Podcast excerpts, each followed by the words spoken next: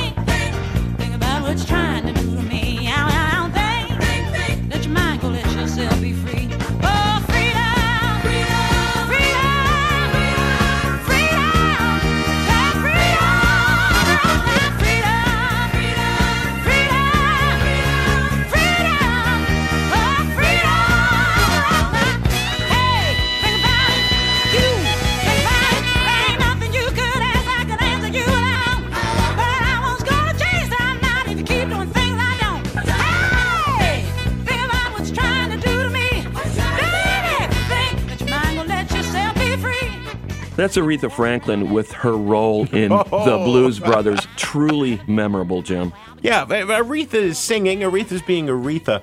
I'm going to turn for one of my first choices to two musicians who are not singing. It, it is not a musical performance, except they're perfect in it. It's a perfect movie, let's face it. Who doesn't love The Big Lebowski? Joel and Ethan Coen's amazing film. Uh, I was going to say about. How do you say what what what the Big Lebowski is about? I don't know what it's about. It's just the Big Lebowski. It's in a category of its own. Uh, every single time I'm flipping on cable and it comes on, I get sucked in anew. Must be a hundred times I'm up to now. But two musicians, uh, one of whom is a, is a friend of Sound Opinions. Frequently, she's been on the show. Aimee Mann.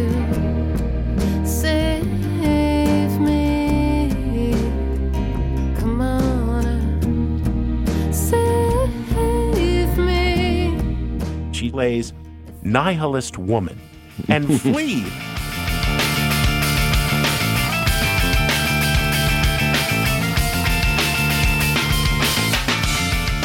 The bassist from the Red Hot Chili Peppers, of course, plays nihilist number two. and what you have to understand is there's this gang of nihilists, uh, which are essentially like dour faced punks who negate and hate everything. Um, you know, who who plot this fake kidnapping of a very wealthy woman uh, in order to extort money from her husband. Amy is uh, so devoted to this cause as nihilist woman that she allows her uh, green nail polished little toe to be amputated uh, as proof of life of this woman. Amy doesn't have a lot of lines in this movie, Greg, but there is a memorable scene uh, where she's sitting with her gang of nihilist pals in the diner after sacrificing her toe. And you can see that because the boot has been altered to show us that the toe's missing. Lingonberry pancake. Steve Hicks and Blanket. Für mich auch Heidelbeer 5 cooking. With Äh? Heidelbeer 5 cooking. She has Lingonberry pancakes. Oh Mann, wenn ich da an Pfannkuchen in Bremen denke. Ja, ja, was ist dann Das mit? ist einfach besser, da ist richtige Butter dran, nicht so ein Scheiß. And Flea is Flea. I, I'm not the world's biggest Red Hot Chili Peppers fan.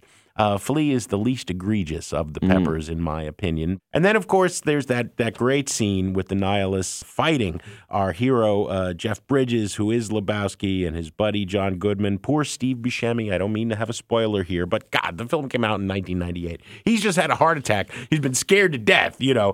Uh, and they're and they're going and doing battle with the nihilists, and uh, Flea gets hit really hard in the gut.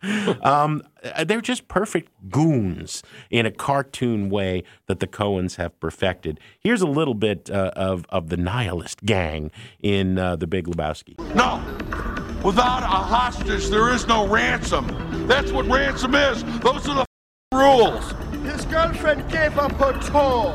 She thought we'd been getting million dollars. It's not fair. There. Who's the nihilist around here? You bunch of crybabies. Is there anybody who doesn't love The Big Lebowski, Greg? Remember, that movie was not universally loved when it came out, but I think it's grown from cult favorite to like universally now recognized as one of their best movies. Oh, from So, the very beginning yeah, of the I Coens' pretty cool. careers, I've, I've been a, a, It's- a huge fan. it's- Joel and Ethan, come on, Sound Yeah. Opinions, and talk music with us. Totally, they they get it. Um, I'm going to go to Tom Waits next as uh, one of my favorite musicians playing movie roles.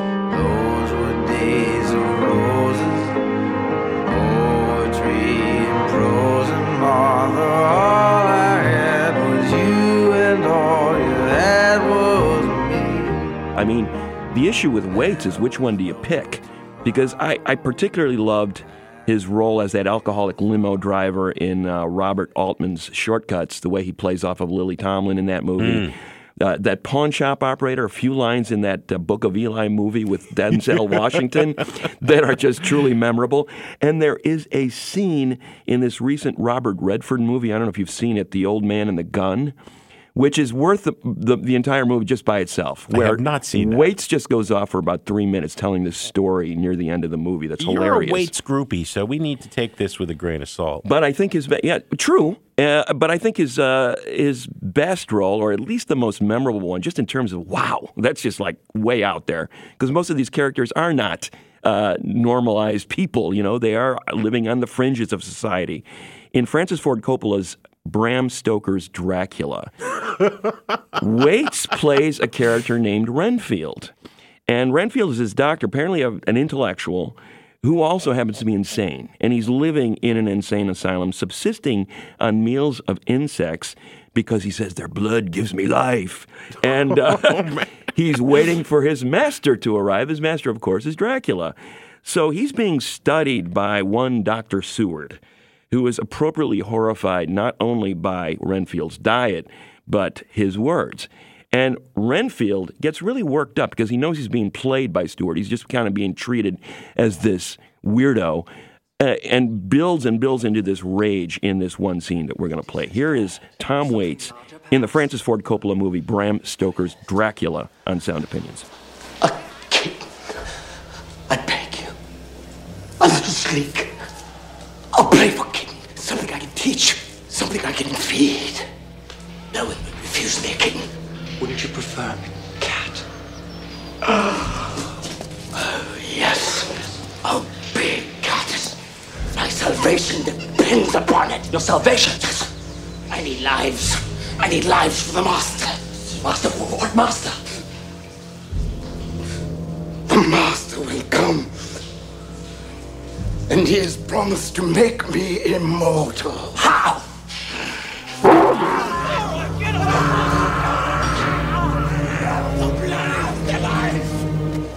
You know, Greg, Tom Waits, I- I'd forgotten he was even in that version of Dracula, which is not even my like sixth favorite version of Dracula. That is a bad movie. I mean, all I remember is Keanu Reeves got Tom being Waits, that's all you need. surrounded by the uh, trio or whatever of, Mhm. of vampires. It- That's what? That's a bad movie. Yeah, there's a lot of badness in it for sure. but, but Waits again steals the show. You remember his his scene more than any anyone else's. All right, if you say so. Uh, I'm going to a great filmmaker, Jim Jarmusch, who has made astounding use of many great underground musicians, not household names, in all of his films. You know, uh, John Lurie, he's cast Tom Waits. Members of the Wu Tang Clan, Iggy Pop is in this uh, uh, latest zombie movie, uh, The Dead Don't Die, that uh, Jarmusch released last year. Uh, his first uh, film. Uh, he cast Richard Edson, who at that time was best known as the drummer in Mhm. Sonic Youth, the first drummer, uh, Stranger Than Paradise, way back in 1983. I think that set the mode for Jarmusch putting great musicians in his movies in wonderful cameo character roles. But the best of all of them, I'm convinced, is Screamin' Jay Hawkins in 1989 in Mystery Train. You know, Screamin' Jay Hawkins, I think, is beloved by many fans of rock and roll, for I Put a Spell on You. I put a spell on you.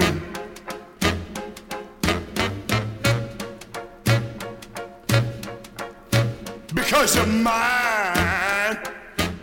And then the vast majority of people, their knowledge drops off there. But Hawkins was always this super flamboyant character uh, with the cape and, and, and emerging from a coffin and the skull uh, Right, cane right. in his hand, you know, way before uh, or concurrent with James Brown doing it. Um, and Hawkins, it, it was fascinating. I got to interview him once. Uh, and he was just he was just a riveting storyteller, a character larger than life.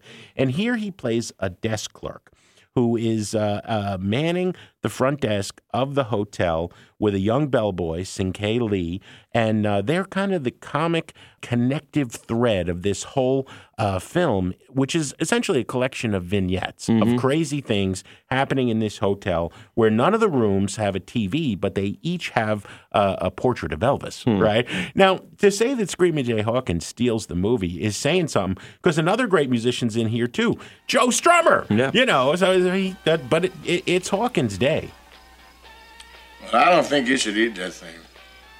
Yeah, you're probably right. You gonna eat it?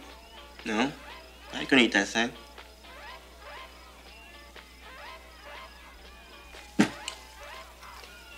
Hey, my plum. All right, uh, granted, you know, the dialogue is not amazing in that little clip. It's all about Hawkins's eyes. you know, they are so wide, and he just, y- you're hypnotized by him. Who knew he had a thing for plums? Now I know. You know. Now we know. What's your favorite performance by a musician in a film? I'm talking to you, our listeners. Call and leave a message on our hotline with your answer and why at 888 859 1800 or find us on Facebook or Twitter. After a break, Jim and I share more unforgettable turns by musicians in film. That's all coming up on Sound Opinions from WBEZ Chicago and PRX.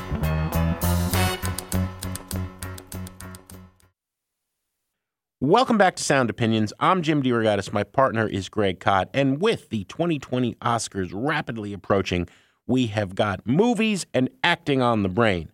So, this week we are sharing some of our favorite performances by musicians in films. Greg, you're up next. Yes, indeed, Jim. I want to highlight Ice Cube's role in uh, John Singleton's masterpiece, Boyz n the Hood. Oh, I think yeah. it was just Oh, a yeah. revelatory movie when it came out in 1991. Movie also had Cuba Gooding Jr. in it, Angela Bassett, Laurence Fishburne, and Ice Cube as Darren Doughboy Baker, Mm. Es- essentially playing a version of himself, this kid growing up in South Central Los Angeles. A heartbreaking and realistic portrait of life as it was played out in South Central during the late 80s and early 90s. Young men growing up in this environment of gang warfare, drug dealing, you know, while trying to figure out how to become a man, how to grow into adulthood, how What to is actually honor? how to how to actually survive your quote unquote childhood Mm-hmm. and and get to that point. There's a great scene at the very end of the movie where you start to see the human qualities of Ice Cube. You know, it, it, it's I can't overstate how vilified gangster rap in general was He back at that time. brought to NWA the immortal anthem "F the Police." Yeah, and and you know, the lyrically dense, detailed street reporting at the highest level made them an enemy of a lot of tastemakers in mainstream society. This was his first uh, major acting role. He was essentially playing a version of himself, and in the process, helped people understand what some of these young men were going through in that culture. The last scene is just absolutely heartbreaking, where Ice Cube is talking to his cousin, Cuba Gooding Jr., after a night in which they had responded to a gang's violence with violence of their own. And Ice Cube basically knows his time on earth is very short. Uh, his mother has essentially renounced him as well. So, in addition to losing his brother, he felt he had lost his mother as well uh, in that sequence. Either they don't know, don't show, or don't care about what's going on in the hood.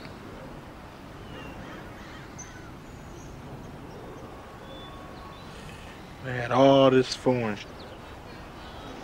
I ain't have shit on my brother, man.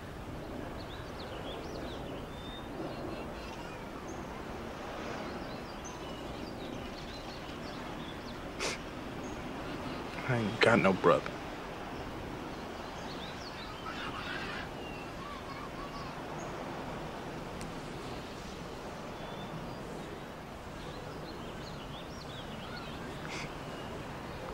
Got no mother neither. She loved that fool more than she loved me. Ice Cube with a very tender eulogy at the end of uh, Boys in the He's, Hood. he's truly amazing in that film, and Singleton's film is timeless, Greg. You're right. I've got a timeless film, and I bet you haven't seen it. This is a beyond cult Mm. favorite, a cult favorite foreign film, Dogs in Space, Yeah. a 1986 movie directed by Richard Lowenstein. I've since, uh, you know, researched, you know, what else did he ever do? And and there's not much to talk about. Mm-hmm. The idea is that it's Melbourne, Australia, 1978, the height of the punk explosion. Not a lot of great Australian punk bands, a handful of them, you know, Radio Birdman and uh, the Saints, of course, uh, our Desert Island Mm-hmm. theme artists. But here is this squat on the edge of town where a bunch of bohemians and punks and a resident hippie are living rent free, surviving on junk food, uh, old TV science fiction space horror films, drugs, a lot of drugs, and music. The band, of course, uh, is called Dogs in Space, and Michael Hutchence of INXS is the lead singer. I always kind of liked INXS in a just like just okay when they come on the radio, radio hit way, you know, funky kind of alt rock predecessor, right? You know, nothing exciting, but but he's great as the sort of vacant-eyed, searching punk singer uh, who is in love with with this young woman. You know, there's a heroin overdose uh, that is really tragic and sad, underscoring the dark underside of that punk bohemian moment. Uh, but there's also a lot of laughs along the way. Nothing much happens. It's a slice of life movie. There's a resident hippie in the house, Greg. And uh, you know that thing in college that uh, some boys would do, put the tie on the door. They Right, right. Having an amorous encounter. Um, they know that the hippie's uh, room is not to be uh, disturbed whenever he's playing at full volume. Brian Eno's Sky Saw. Ding. Got to put a little of that in there. That's a recurring joke, but but this is a little bit of Hutchence as the leader of uh, the great band Dogs in Space. They're singing their hearts out because uh, they're high, and also because there's this subplot that Skylab may come crashing to Earth at any moment in Australia on top of them. Mm-hmm.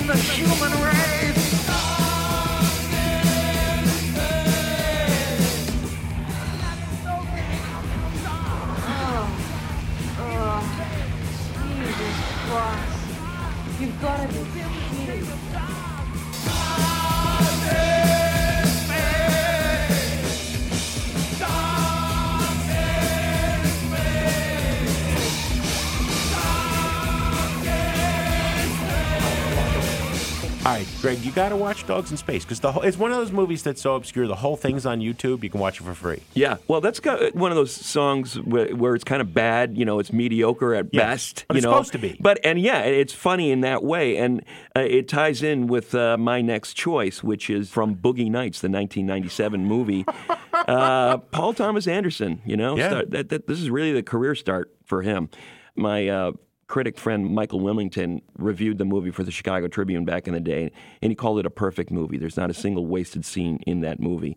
And it was remarkable because it really centered on the life of one Eddie Adams, otherwise known as Mark Wahlberg, otherwise known as Marky Mark. Marky Mark. Who up till this point had been a punchline. He was a joke. He was in Marky Mark and the Funky Bunch. Some you know? would say he still is. He's And- making burgers, right? Yeah.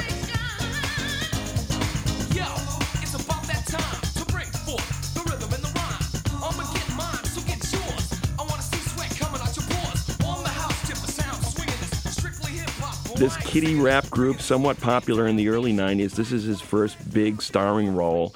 Uh, what can Marky Mark be as an actor? Well, you're wondering, this movie was the answer. It was truly remarkable in a lot of ways in what it showed about the way Wahlberg could act.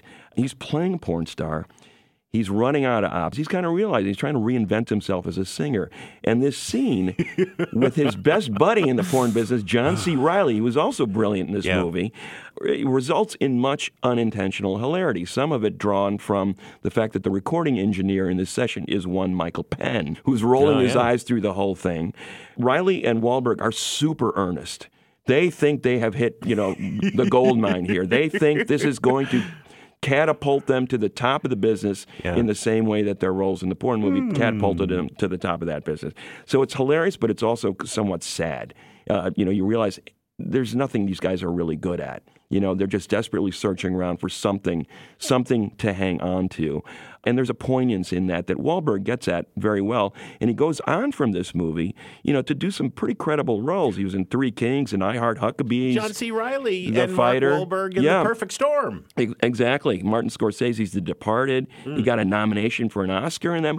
Who would have thought that Mark An Wahlberg Oscar for Marky Mark. Yeah, I mean, would would have ended up there. Here is Mark Wahlberg with John C. Reilly in Boogie Nights from 1997 on Sound Opinions.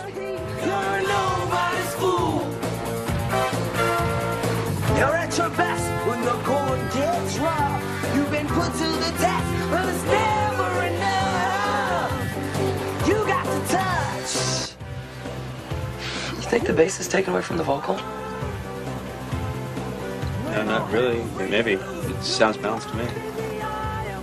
It's definitely taken away from my vocal. Just t- take the bass down and, and bring up the vocal. Okay, let's do it, Nick. You heard him. You want to take it from the top? Yeah, let's try it.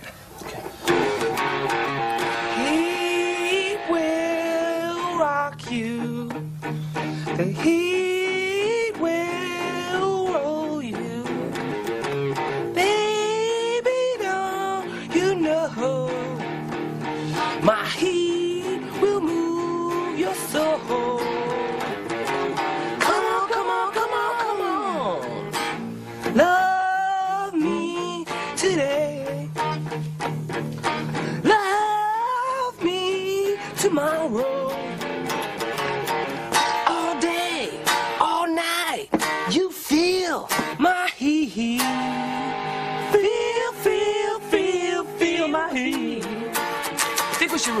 repeat that ag- again. Feel, feel, feel, feel, feel.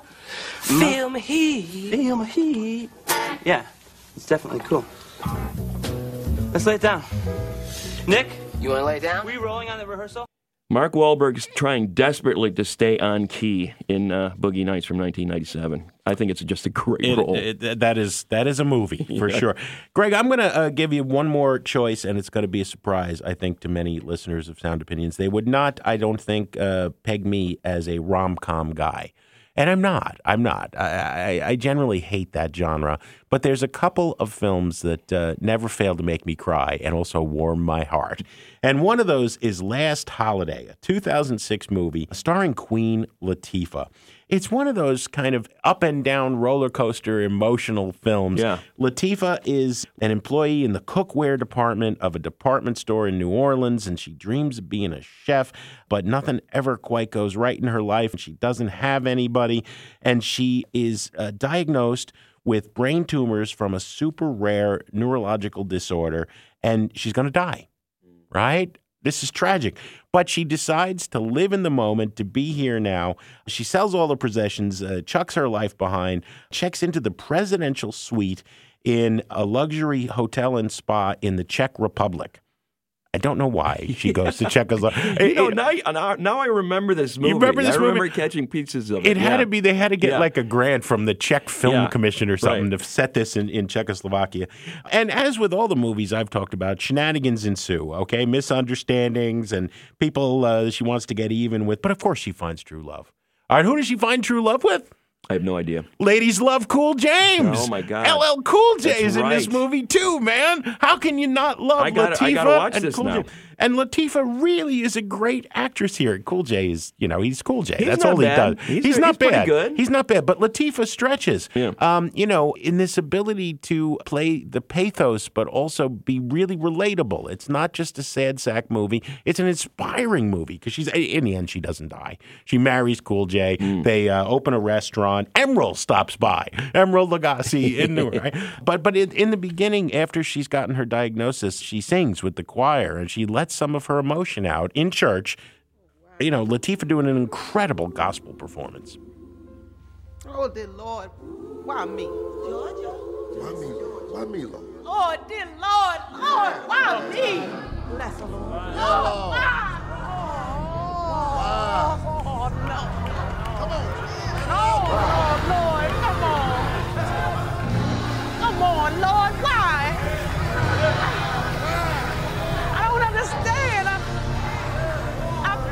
your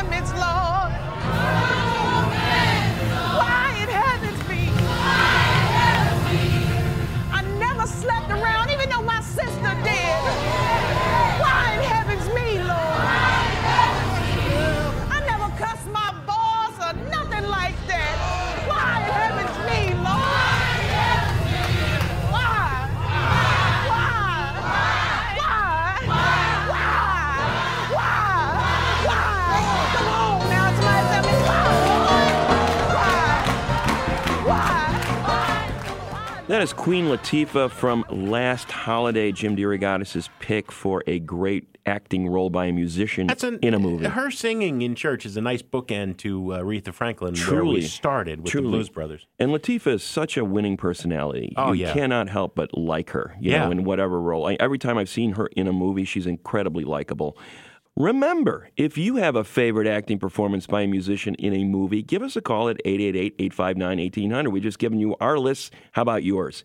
And leave a message with your pick and why. Connect with us on Facebook or Twitter as well.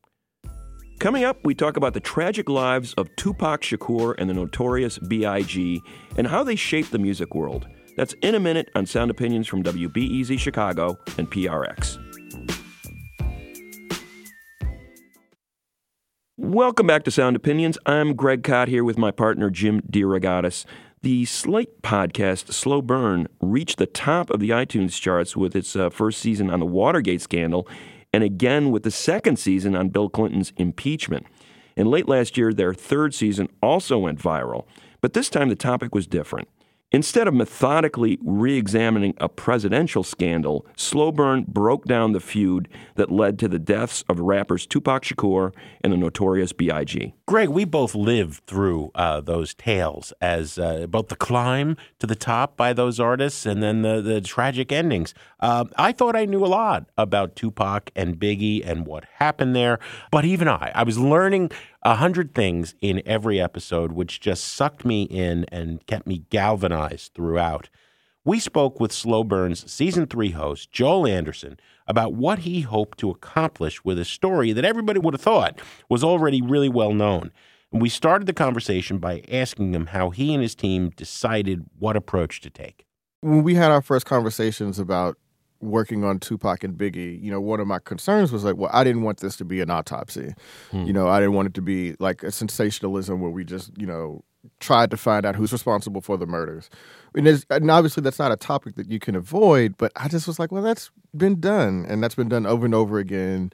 Whole miniseries, whole documentaries just on that topic. And I didn't Mhm. want to do that. I was like, but if we're going to talk about their lives and their contribution to music and the culture, um, then this seems like exactly the sort of format that would lend itself well to that. Well, set this up for us, Joel, because Tupac and Biggie were, I mean, you didn't have to go beyond those names, just their first names were ubiquitous. You could not uh, not know who they were if you were alive in the 90s and paying any attention at all to popular culture.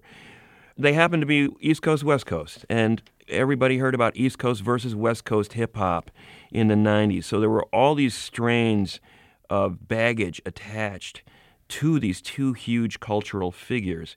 Why were they so important in this era? Why did they rise out of the pack of all these hip hop artists during that era to sort of become iconic? I'll break it down one by one. So for Tupac, I think the thing is that he had like this irrepressible charm and charisma that made him just sort of hard to deny. I see no changes. All I see is racist faces. Misplaced hate makes disgrace to races. We under. I wonder what it takes to make this one better place. Let's erase the wasted. Take the evil out the people, they'll be acting right. Cause both black and white and smoke tonight. And the only time we chill is when we kill each other. It takes skill to be real time to heal each other. And although it seems evident, we ain't ready to see a black president. Uh, it ain't a secret, don't conceal the fact. The penitentiary's packed and it's filled with blacks. Anybody that we've talked to that knew him personally, they will start to tear up. You know, there's like this really deep emotional attachment that people had with him, even if they didn't know him that long, even if they didn't even necessarily have like a great relationship. And it just sort of speaks to the power of like his personality and who he was. Because to be honest, I mean, no, Tupac was not, you know, one of the best rappers of all time, but he was one of the best performers of all time. Mm. And, you know, what a lot of people forget is that he was more famous as an actor than he was as a rapper at the very start of his career because he had Yeah. a role in the movie Juice. He was a fully formed character from a very young age, and like people were sort of drawn to him in that way. And so that helped him on his ascent. With Biggie, it's just really hard to deny A, his talent. You know, rappers today still, you know, refer to his lyrics, use lines that he used, you know, 20, 20 25 years ago. It was all a dream. I used to read Word Up magazine, Salt-n-Pepa and Heavy D up in the limousine, hanging pictures on my wall. Every Saturday, rap attack Mr. Magic Marley Marl. I let my tape rock till my tape pop. Smoking weed and bamboo, sipping on private stock. Way back when I had the red and black lumberjack with the hat to match. Remember rapping Duke? The hard, the hard. You never thought that hip hop would take it this far. Now I'm in the limelight cause I rhyme tight. Time to get paid, blow up like the world's trade. he was that talented. I mean, a lot of that is because he was a good student in school. Like, it's funny to think of like, wow, this rapper who you know his background origin story is that he was a street hustler in Bed-Stuy, Brooklyn, but before that. He was a really good English student uh, Yeah. in his private school. Yeah. And uh, he had a real gift for language at a time when like rap was still sort of a fledgling art. Like it was still it was still sort of new to culture. It had not quite infiltrated the mainstream in the way that it had today. And so he was like one of those very first, just by force of talent, one of those people that demanded attention. And then he also had, you know, this character, this personality that people were sort of drawn to too. Um, it's hard to deny. Like if you just watch video clips to hear him talking, like he's just such a sort of a lovable dude, and so it all kind of came out. So like that's why I think those two guys stand out, and why we still think of them because like they had everything that you would want if you were trying to build a star. hmm Their music also talks very much about issues that were pervasive in the African American community at the time. For example, police brutality. I know uh, there, there's an entire episode of Slow Burn that's uh, devoted to this unhealthy relationship that that community had with law enforcement in this country, and it was coming through in in the music of hip hop. Specifically, what was the relationship that the Notorious B.I.G. and Tupac Shakur had with the law community? Well, I mean, for Tupac, it goes back even to before his birth. I mean, what's important to remember that his mother was a Black Panther in the '60s and was on trial for you know allegedly participating in a series of bombings across New York City, right? Um, in Mhm. the in in 1971. And so when Tupac, when his mother was pregnant, she was pregnant with him in jail. And so like that was, as you can imagine, that hmm. might have that might have informed a lot of his early perceptions of law enforcement.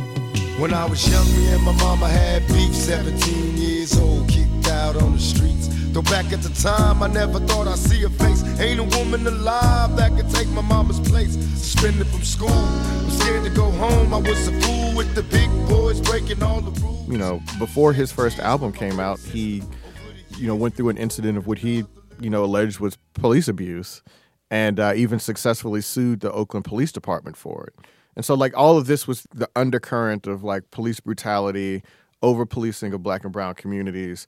Like, that's all in his music, especially very early on, like his first three albums. Like, he talks a lot about that. You know, you have to credit that to you know his Black Panther background. Tired of being trapped in this vicious cycle. If one more cop harasses me, I just might go psycho. And when I get him, I hit him with a bum rush. Only a lunatic would like to see a skull crush. Yo, if you're smart, you really let me go G. But keep me cooped up in this ghetto and catch the Uzi. They got me trapped. with Biggie, uh, his relationship with the police is that they, you know, they hassled him because he was a dude, you know, Mhm. selling drugs on the corner, right? Um, but even then, it's not like he's talking about it in a necessary political way, but he's talking about it in a very personal way, which is in a way it's political. Number eight, uh, never keep no weight on you. Them cats that squeeze your guns can hold jumps too. Number nine should have been number one to me. If you ain't getting back, stay the f for police. If niggas think you're snitching, they ain't trying to listen. They be sitting in your kitchen, waiting to start. He's like, I'm out in the corner, don't have a lot of other options. You know, uh, he was a high school dropout. Black communities, brown communities cut off from all sorts of opportunity, and this is the way that he saw to make money for himself. And the police were policing that neighborhood, and Right. over policing them in the way that we seem to understand a little bit better now than we did then. So yeah, that was sort of his relationship with it. So yeah, it comes up a lot. And in episode two, we talk about that that how police sort of criminalized hip hop and hip hop lyrics, particularly even Tupac, you know, because of that, because of you know the what they considered anti-police lyrics in their music. Do you think, um, to some degree, that you know, Tupac is is a talented kid, went to art school, he's a great actor coming up. Biggie's, as you said, you know, excelling in English class, right? And there was rough stuff. They they're part of the streets. They, there's poverty. There's everything the African American community is fighting, right? But to some extent, when do you think they both start to believe they were gangsters instead of just rapping about gangsters they knew, portraying things they saw. Because it, it kind of creeps in slowly as we listen to each episode. It's like these guys are buying I mean they're they're starting to think they're Al Capone. They're starting to think they're mm-hmm. they're in the Godfather. Right, right. Well, you know, so Tupac had a very difficult upbringing, right? Like, I mean, they were itinerant, and even, you could even say homeless for times, right? Sure. So, like, I would not say that he was a gangster, but he definitely was a street dude and was not unfamiliar with the ways of street dudes. And in, and in fact, I mean, man, you know, one way into making it into hip hop too, as we talk about in podcasts, you know, your path to stardom, you got to have dudes around you, man. You know, Mm. you got to have tough guys around you so people don't test you because you're going to clubs, you're going to, you know, performing in other cities.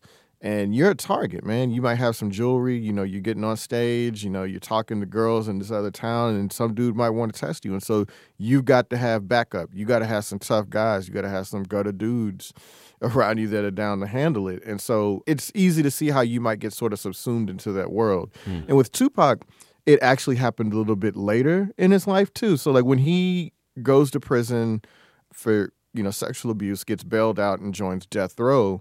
Well, then he joins you know an organization that is like you know hmm. essentially a subsidiary of the Bloods gang in, in Los Angeles, right? You know, Suge Knight.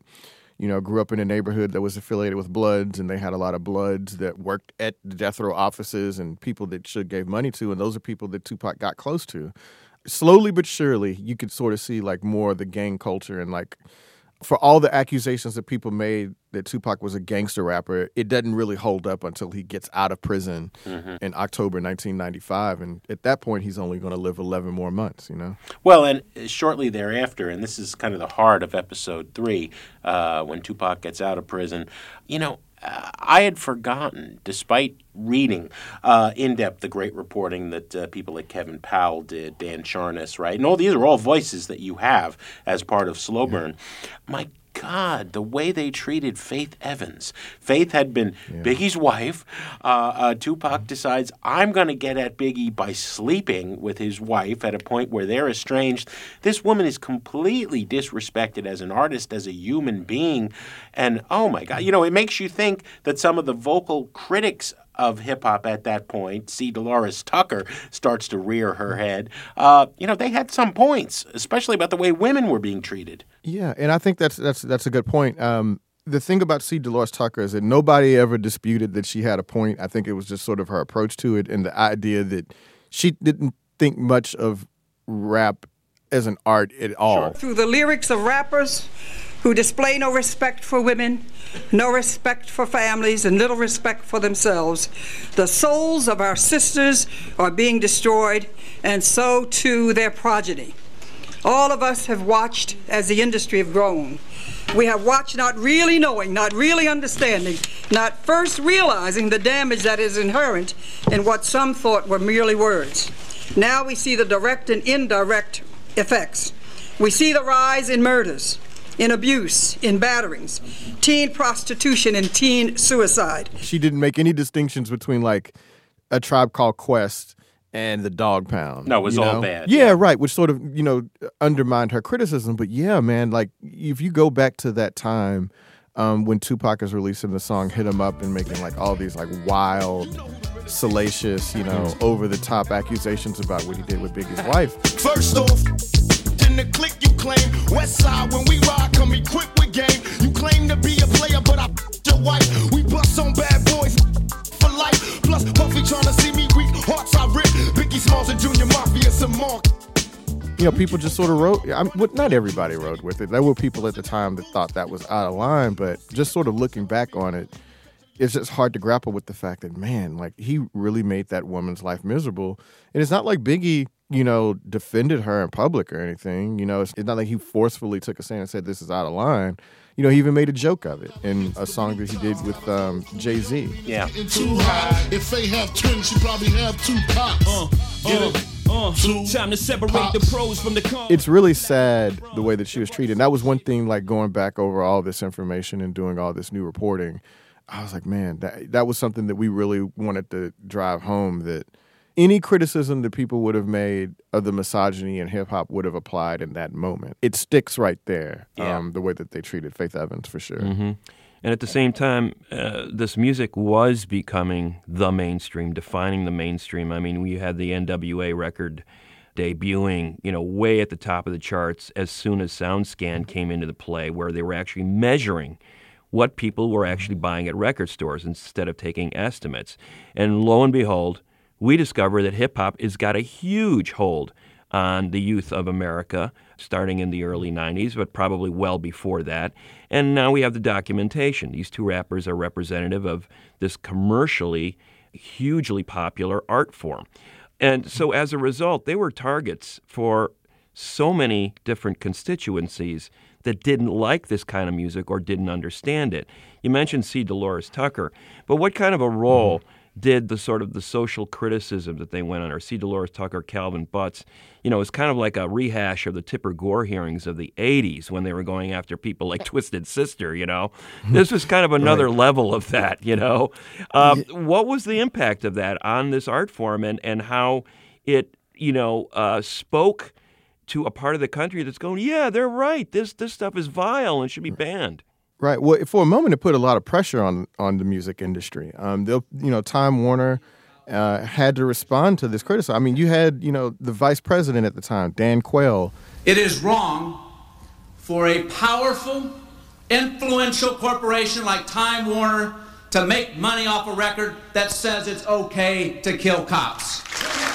the presumptive GOP presidential nominee in 1996, Bob Dole, going on the record saying, "Hey, you know, this is vile music. This is, you know, C. Dolores Tucker called it pornography."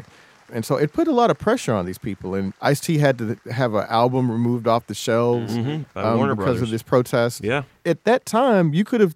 It was sort of touch and go as to like, well, what's going to happen here? You know, who's going to who's going to emerge the victor here? But I mean, as you can see today, I mean, obviously hip hop, hip hop won. And so what happened is that you know, C. Dolores Tucker, you know, they had these hearings on Capitol Hill, and then she gets into the a board meeting with Time Warner, and you know, demands that Interscope get out of the rap business, right? And so what ends up happening is that Time Warner sells off Interscope, and Sony ends up buying Interscope, and today that collection of uh, music labels is like the largest. It has the largest share of music in the music industry, right? Yeah. So all it did was move things around. It, so it changed sort of the trajectory for certain companies or whatever. But you can't deny that their criticism of hip hop had some impact. But it, in the end, they didn't win. But it did raise some, you know. And I think if you listen to the music today, I mean, there is some, you know, man, people are, kind of filthy on the mic even today. Mhm. But if you go back and listen to some of that stuff, and I've I've had to like listen to a lot of like you know West Coast hip hop that I wasn't necessarily into in like 1994 or whatever, and I was like, man, this is this is some wild stuff, man. You know the way, you know the way they're talking about women, you know, um, just like the the homophobia, the misogyny in the music.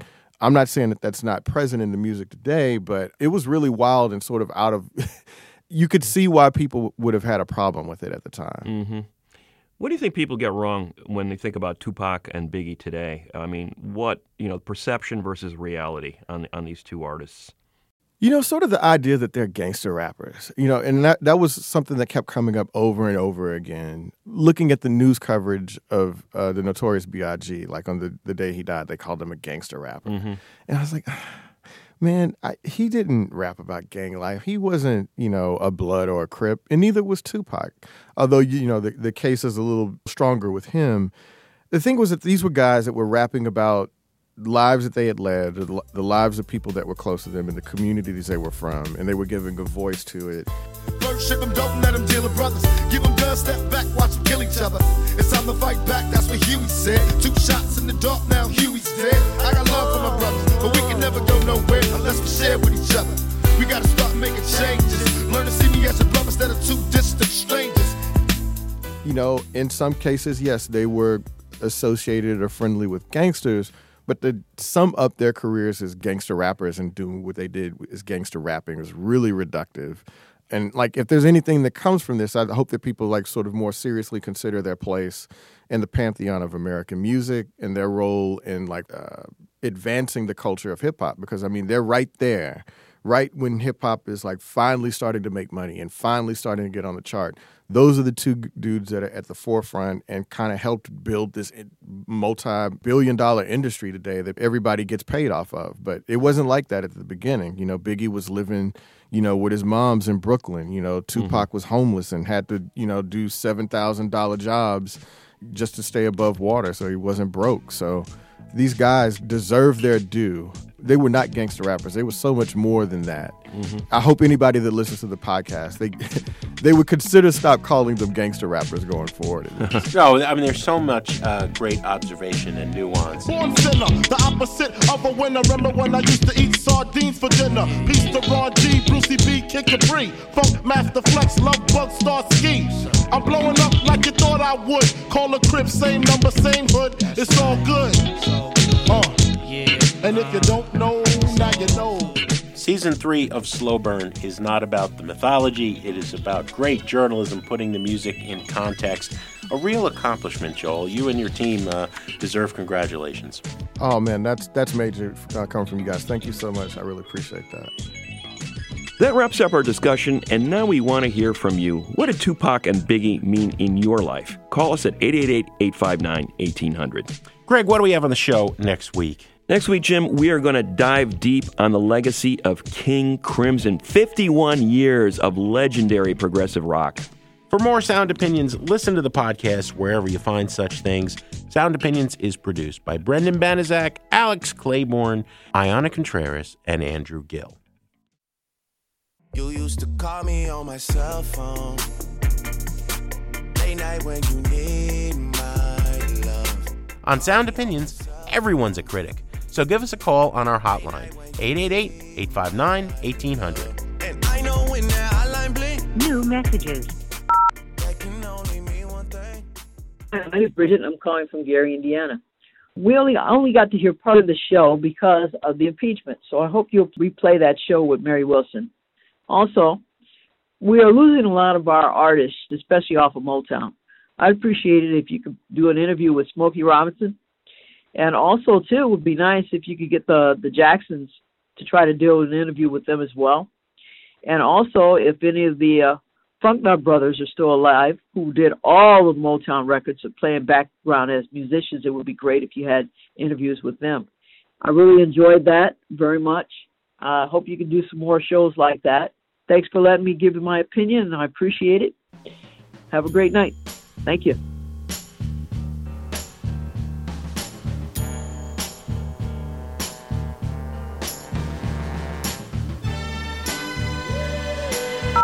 Hello, this is David from uh, New Port Richey, Florida. He had just asked the question about favorite remembrances of the Motown era. I'm gonna do all the things for you a girl wants a man to do. Oh, baby. And mine would have to be high school. When we took a band of ours that we were originally doing uh, Beatles and Stones and all that stuff, and did a big switcheroo and got some horns in there. An all-white band to start with, and we got uh, four black singers, local people in the area that were not really in our class or anything, but we formed up like a 15 or 16 piece band there. Won a lot of competition, Battle of the Bands, they used to call them, in the uh, northern Baltimore County and the Harford County area back in the late 60s, early 70s, all, always doing temps, four tops, James Brown, uh, little Stevie Wonder, uh, you name it. Very little uh, white music got in the repertoire after that because we had such fun with it. But that's my fond remembrance of it, and I'll never forget it. Thank you guys for what you're doing. It's a great show. Bye bye. My name is Leon. I was listening to the show with uh, Mary Wilson, and I did meet her in Toronto. Anyhow, she introduced herself as Mary from the Supremes, and we talked a little bit. And the name Marvin Gaye came up at a time which I was impressed by it. I think it's one of the most advanced song ever written for a movie that was Trouble Man. Got me singing, yeah,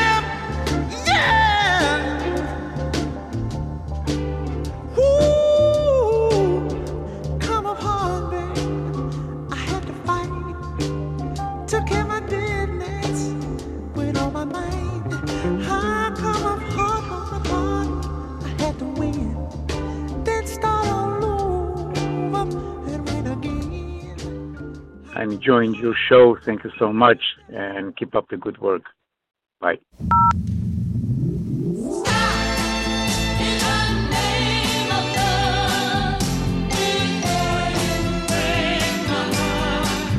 Hi, my name is Ben, and I live in Chicago now, but I grew up in the Detroit area, and I'm 65 years old. When I was in elementary school, way back in the early 60s, my friends and I used to go in my mom and dad's basement and act out the Supremes. I got to be his lead. I guess I was kind of bossy in those days. Uh, anyway, my favorite is Stop in the Name of Love.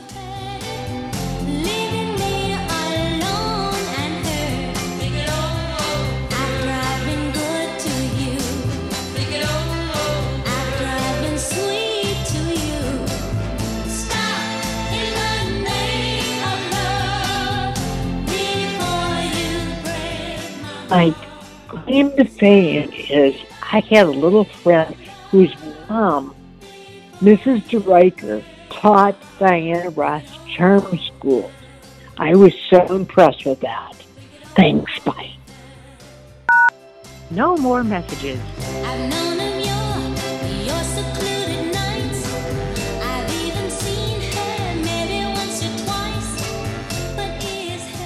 To give us your opinions on Sound Opinions, call our hotline, 888 859 1800. We'll be back next week with more Sound Opinions produced by WBEZ Chicago and distributed by PRX.